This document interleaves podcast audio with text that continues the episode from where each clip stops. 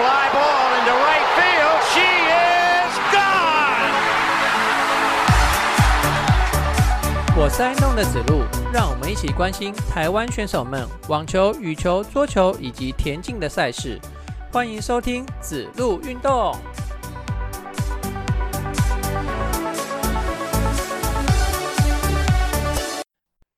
欢迎收听子路运动第十四集节目，我是爱运动的子路。我上周的节目停更一次嘛，那所以我这一集的节目呢，就会把前面两周台湾选手在网球、羽球以及桌球方面的赛况一次回顾给你听了哈。但是因为啊，呃，前面两周都没有 WTT 的桌球赛事哦，所以在桌球方面哦，在这节节目就会省略下来。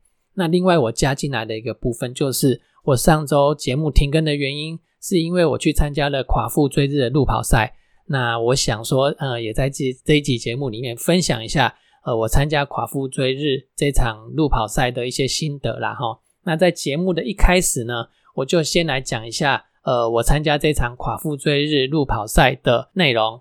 我参加的是呢第六届的第一场南台湾的赛事哦。那我们就先来看一下这个赛事的结构哦。那它是从屏东的林后四林平地森林园区一直跑，一直跑，一直跑，跑到台东的太麻里的一个海滩去啊！哈，台那个海滩就是终点啊。那这样总长有两百二十公里哈，这么长的距离一个人跑，那会死掉啊！所以是接力赛嘛，是十个人的接力赛哈。那大会把这个两百二十公里呢，划分了三十个棒次，然后一到十棒是 A 区，然后十一到二十棒呢是 B 区。二十一磅到三十磅是西区，在大会的秩序册里面啊，有把每一个磅的距离啊，还有难度啊，这个定点有厕所或者是有加油站，有什么有什么，它通通都有把它写上去，对吧？这些资料通通写上去之后呢，让参赛者在排棒次的时候有参考的依据，这样子。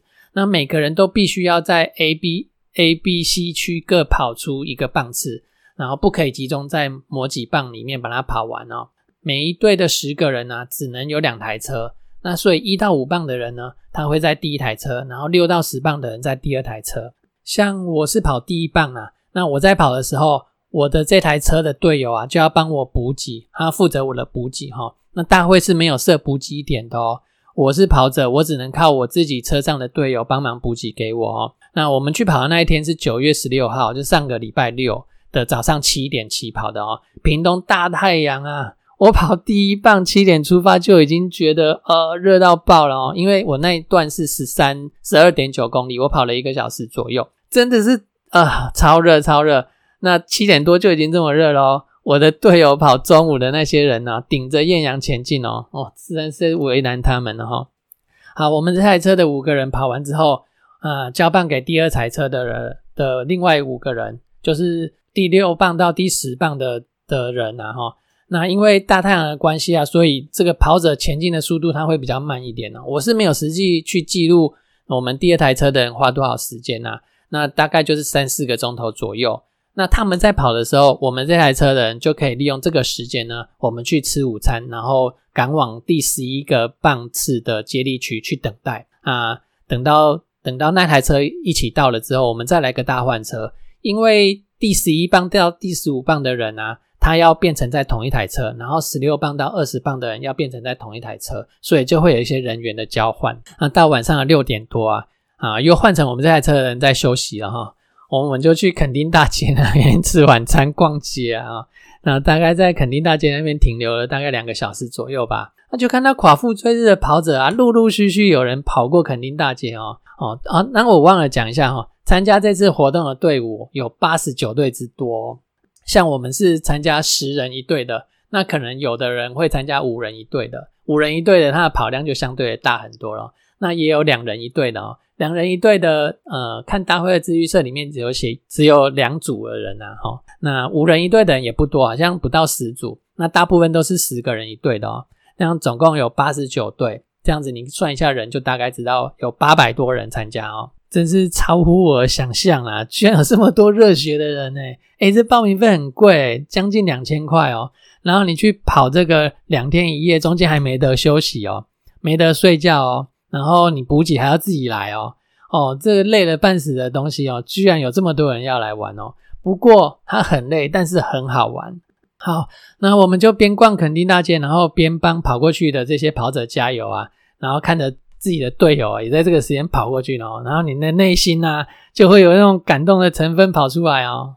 接着呢，我的另外两棒啊都是在夜间呐，那这个赛事的中间是都没有给你休息的哦。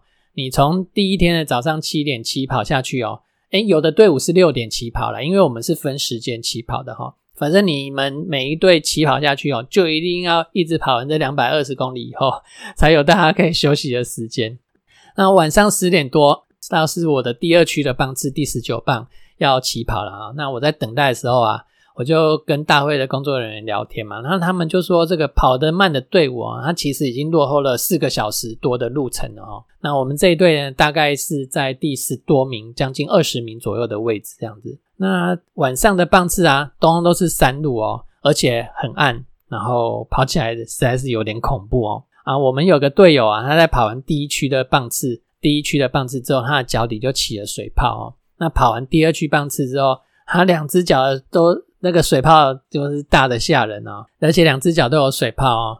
嗯，我这时候就多一个任务啦，就是如果他不行的时候，呃，我要下去帮他跑。就是已经到第三区的最后一个棒次了，大概他的棒次是凌晨三点多，他接过棒以后，那我们在这一棒哦，他是八公里的路程哦，我们就大概每两公里的地方停下来，问他要不要换人，就是帮他跑。那他一路上都一直说不用，我再撑一下，我再撑一下，他就这样撑到第六公里哦。然后他跟我说到终点去等我。那他指的当然是他这一棒次的终点啊。哦，这个是听得超感动的。我们整台车又帮他欢呼啊，他很痛哦，他真的很痛哦。那你想想看，脚起水泡，你还这样一直跑，他很痛哦，但是他都没有放弃哦。然后到凌晨四点多，我们把棒次交给这个第二十六棒到第三十棒的那台车子之后。我们就赶快再开往那个终点泰马里那边去哦。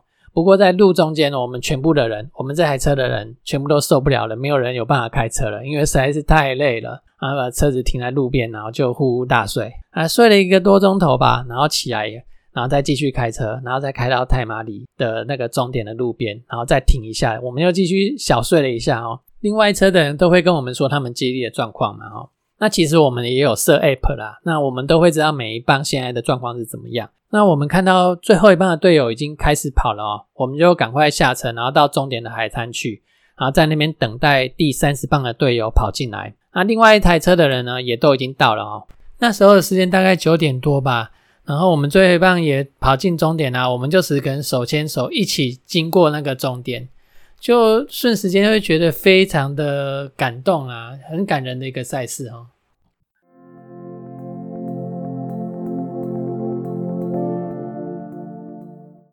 哎，我今天录音的时间是九月二十五号哦，这时候亚运如火如荼的在进行当中哦。关心亚运战况的朋友可以看一下主流媒体的报道哦，这种大赛他们都会报得非常的详尽哦。那我们节目呢，还是一样关心在。世界各地征战的这些台湾，哎，不能说小将啦，就就呃台湾战将们哦，他们过去两周的战况哦，那我们就先来看一下职业网球哦。职业网球在过去两周啊，哦，有打了台维斯杯的比赛哦。台维斯杯就是呃男子组的团体赛啊哈。那我们赢了罗马尼亚，以三比一的比数赢了罗马尼亚哦，这不得了啊！为什么不得了？因为这是台湾首次进入，就是赢了罗马尼亚以后，我们就晋级到台维斯杯的世界二十八强哦。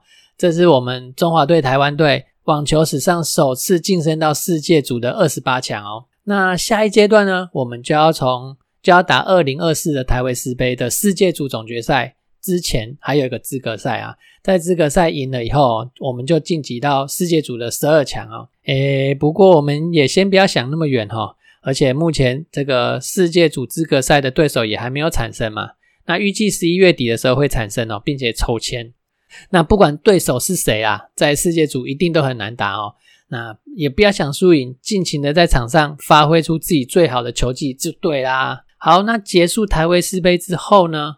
这五位男将，哎，这五位男将分别是谁啊？我们老大哥庄吉生领军哦，然后他带领的这些小弟哦，一起征战这个台维斯杯，然后台维斯杯之后还要征战亚运哦。那这五个人，我刚刚讲庄吉生，还有曾俊欣、吴东林、许玉修、黄崇豪哦，五位选手马不停蹄哦。那比赛打不完哦，我们当球迷的就好好的帮他们加油吧。好，那在这刚刚讲的五位选手之后，其他的选手。呃，在过去两周，他们战况如何呢？成绩最好的啊在双打方面，当属何成瑞了。何成瑞在九月十一号那一周参加 C 七五等级的这个 ATP 挑战赛啊，他的双打打进去到决赛啊，拿下拿到了亚军的好成绩。那另外单打方面呢？呃，伊邦硕他同样是在九月十一号那一周参加呃 C 七五等级的 ATP 挑战赛，这是伊邦硕。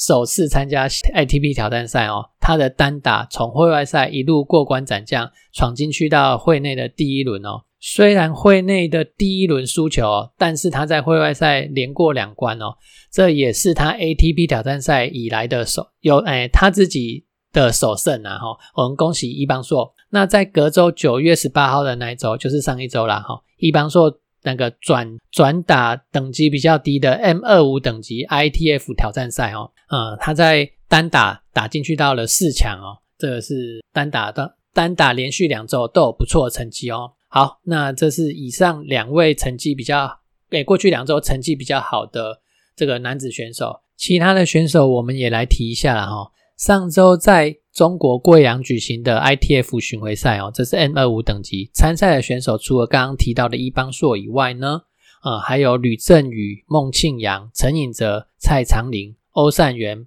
白杰明，他们各自都有不错成绩哦。其中孟庆阳他的单打达到了八强，然后吕振宇的这个单打呢也打进去到第二轮。那另外蔡长林、欧善元跟白杰明啊，他们。则是从会外赛一路过关斩将，三个人都闯进去到会内赛哦。其中蔡长林、白杰明还有陈颖哲止步在会内第一轮，然后欧善元呢，则是止步在会内的第二轮。那另外连续两周都有参加位在澳洲的 M 二五等级 ITF 巡回赛傅红林哦，啊，他则是在会外赛都没有办法成诶打败对手啦，就止步在会外赛。以上呢就是过去两周台湾男子。职业网球选手他们的战绩，接下来呢，我们就来看一下女子选手。女子选手，我们先来看一下杨雅一哈，她连续两周都参加 WTA 的巡回赛哦。呃，上上周参加的是位在大阪的 WTA 巡回赛，两百五十等级的哦。然后上一周呢，则是参加呃广州的 WTA 巡回赛，位在广州的 WTA 巡回赛也是两百五十等级的哈。这是杨雅一这名选手，呃，算是生涯。第一次参加 WTA 的巡回赛啊，那在上上周的巡回赛呢，会外第一轮止步之后，呃，上周哦，他更进一步哦，从会外一路过关斩斩将哦，那止步在会内的第一轮。不过哦，这是他的会诶 WTA 巡回赛的初体验啊，能够有这样的成绩哦，算是很不错喽。接着我们来看一下梁恩硕啊，梁恩硕呃，上上周呢参加。呃，M 二五等级的 ITF 巡回赛哦，这是位在贵阳的比赛哦。那他的双打打进去到四强，然后上周呢，他就跟杨雅一一起去参加 WTA 的巡回赛，两百五十等级的的赛事哈。呃，这个赛事就是赛事等级算蛮高的啦。啊，在单打在会外的时候止步，双打呢也在会内第一轮止步哈。好，那接下来我们就看一下呃成绩比较好的几位选手哦。首先我们来看一下卓怡萱跟卓一晨两姐妹哦。在上上一周呢，参加 M 二五等级的 ITF 巡回赛，两姐妹打进去了决赛，拿到了亚军。那上一周呢，也参加 M 二五等级的 ITF 的巡回赛，这是位在京都的比赛哦。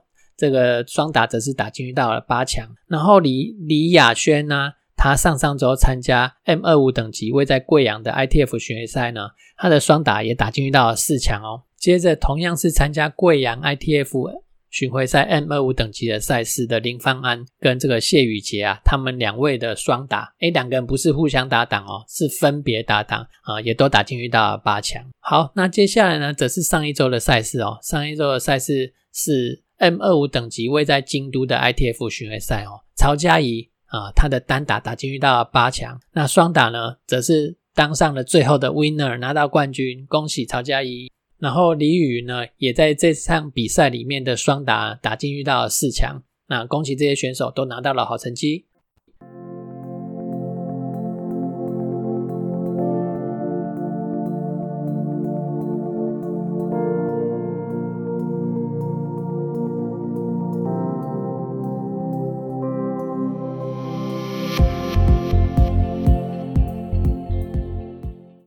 接下来呢，我们看一下 BWF 的羽毛球赛事。BWF 就是世界羽毛球联盟啊。哦，那过去两周啊，呃，有一场中高等级的赛事，超级五百的香港赛，跟一场中等级的赛事是超级一百的这个越南公开赛哦。这两场赛事进行了。好，那我们就先来看一下超级五百的香港公开赛。那首先是男子选手，男子选手有五位选手参赛哈。这五位选手，嗯，蛮有趣的哈。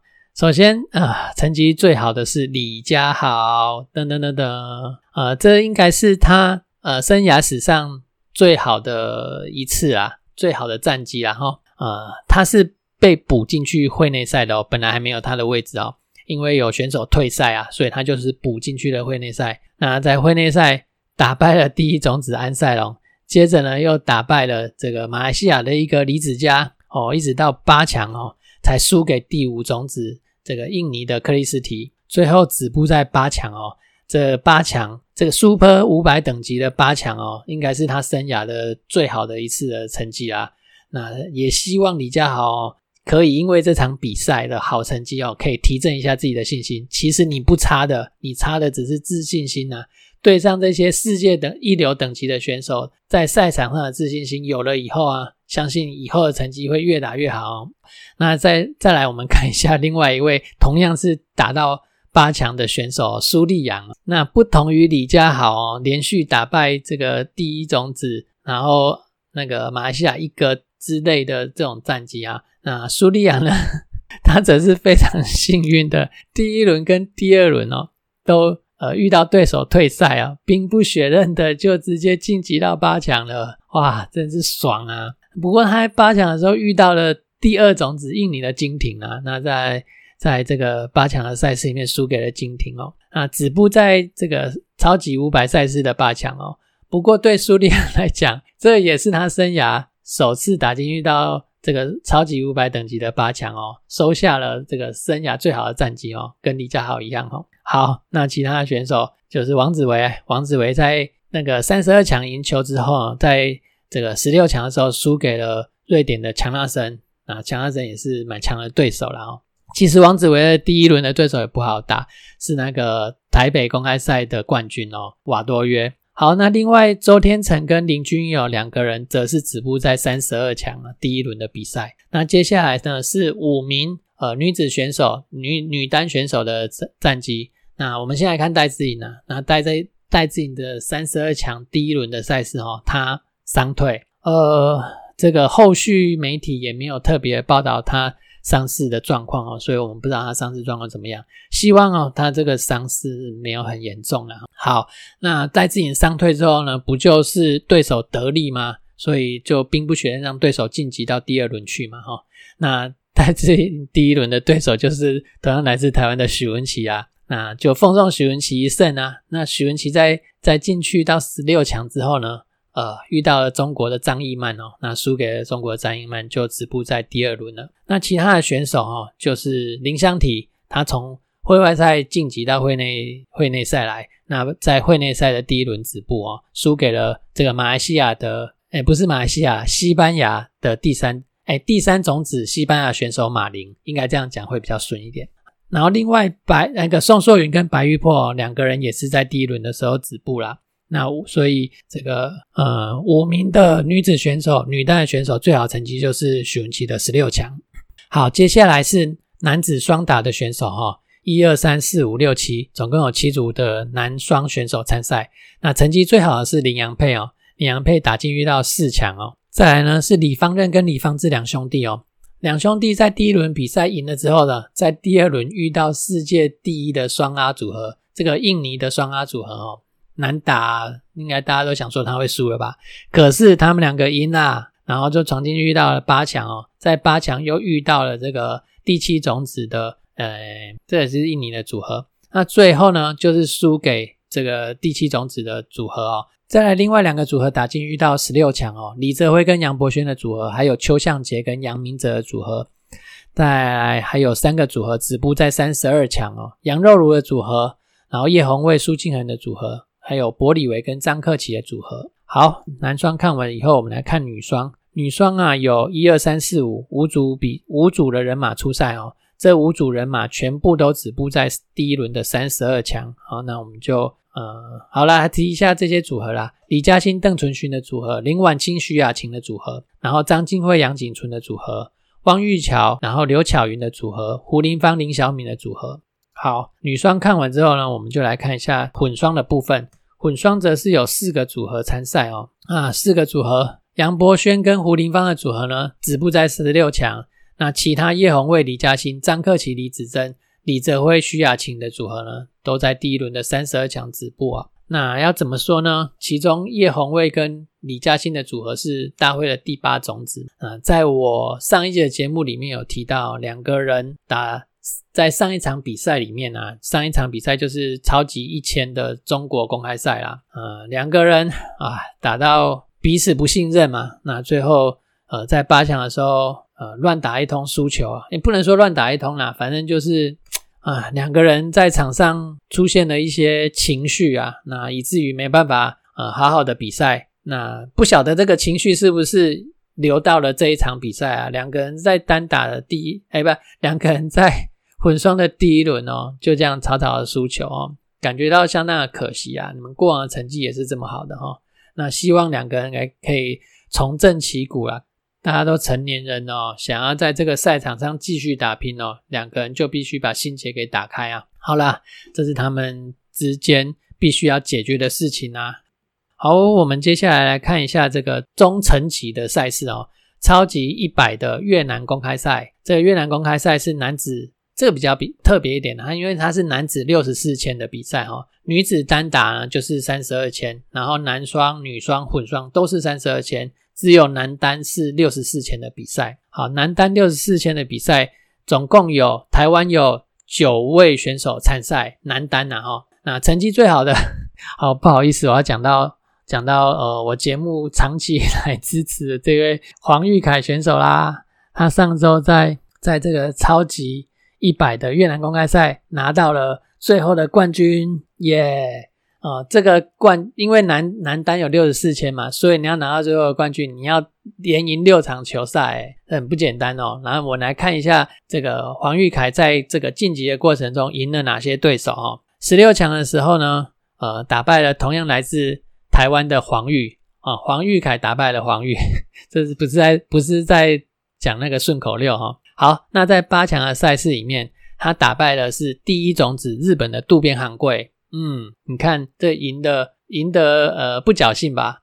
然后在接下来四强的比赛呢，打败了同样来自台湾呃第二次全国羽球排名赛的第一名选手王博威。他们两两他们两个同时也是都是隶属于河库的新生代的球员呐，两个潜力股哈。那这个黄玉凯赢了球之后呢，就进去决赛哦。那决赛是第六轮的比赛，他打赢了第二种子日本的大林拓真。所以你看他这个晋级的过程啊，打败了赛会的第一种子、第二种子，然后也打败了那个境况正好的王博威哦，可见哦，这个冠军绝对不是侥幸的啦。当然啦，你要侥幸连赢六场也也不太可能啊，侥幸只能赢一场而已吧。好，那恭喜恭喜黄玉凯啦哈，那另外也也要恭喜王博威哦。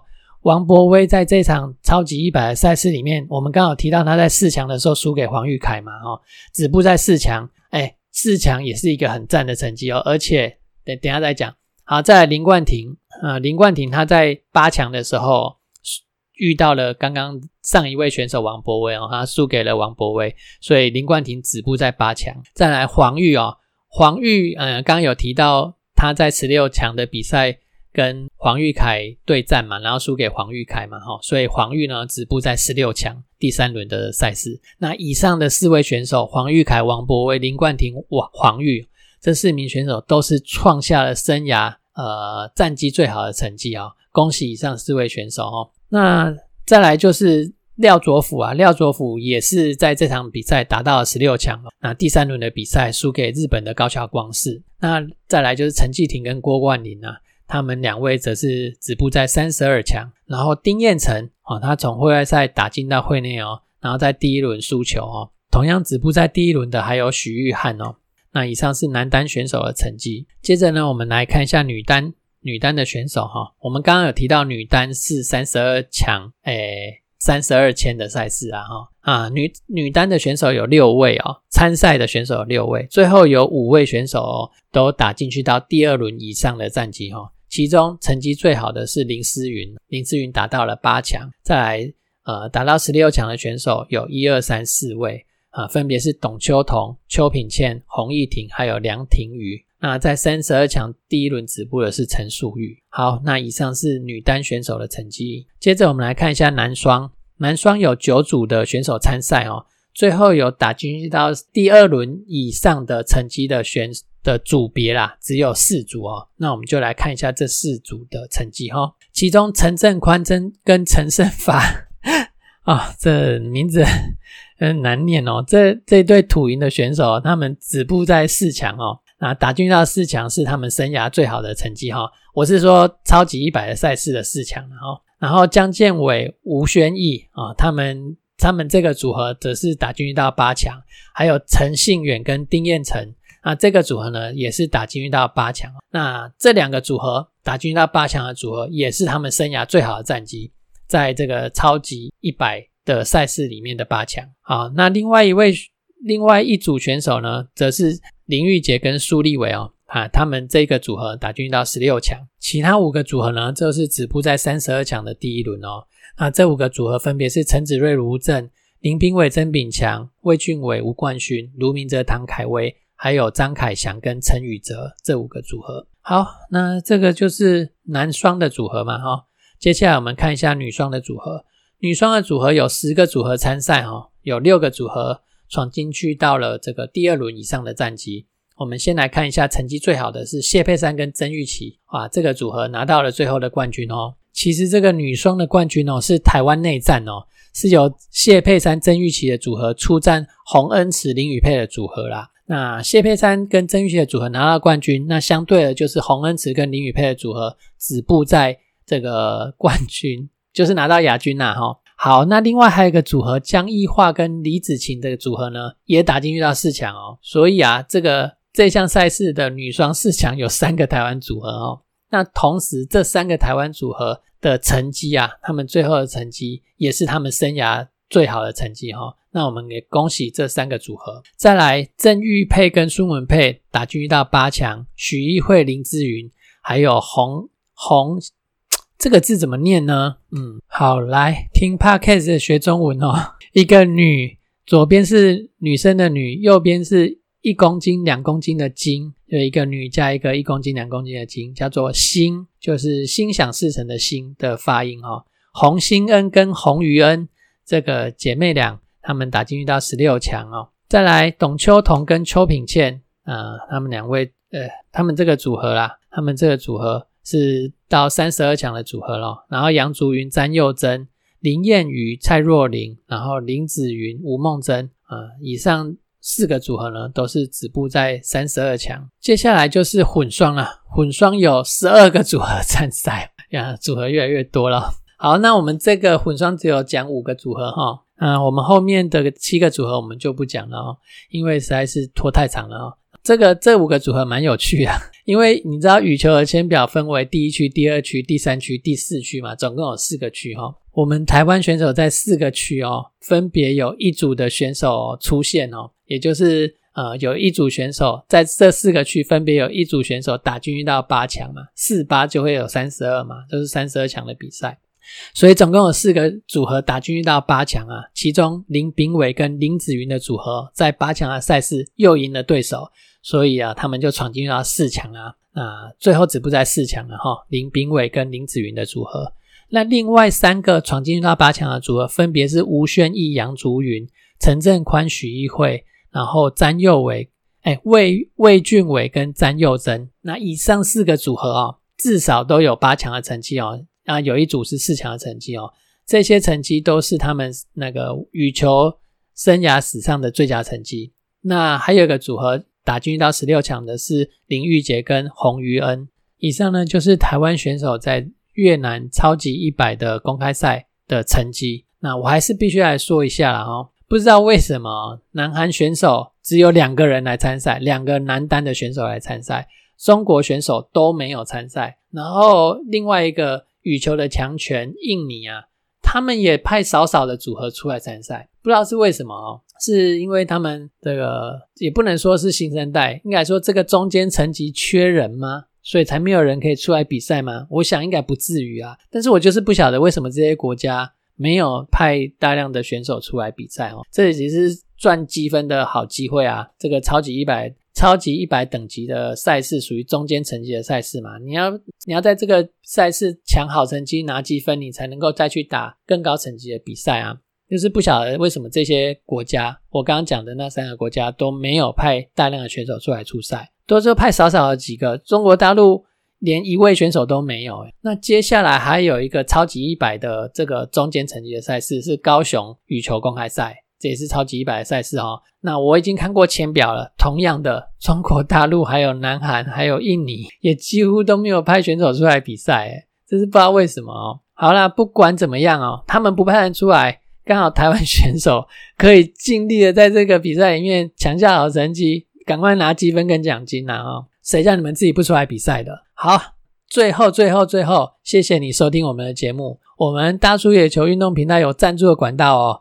我们在泽泽募资平台上有五十四、一百五十四、两百五十等等不同的赞助方案。如果你觉得我们节目还不错，欢迎给我们一点鼓励。如果你暂时没有这样的打算跟计划，也没有关系。你的收听呢，就是我们最大的支持啦。欢迎分享我们节目给你的亲朋好友。如果你觉得我们还有可以改进的地方呢，也欢迎告诉我们，让我们有可以进步的空间。我们下周见，拜拜。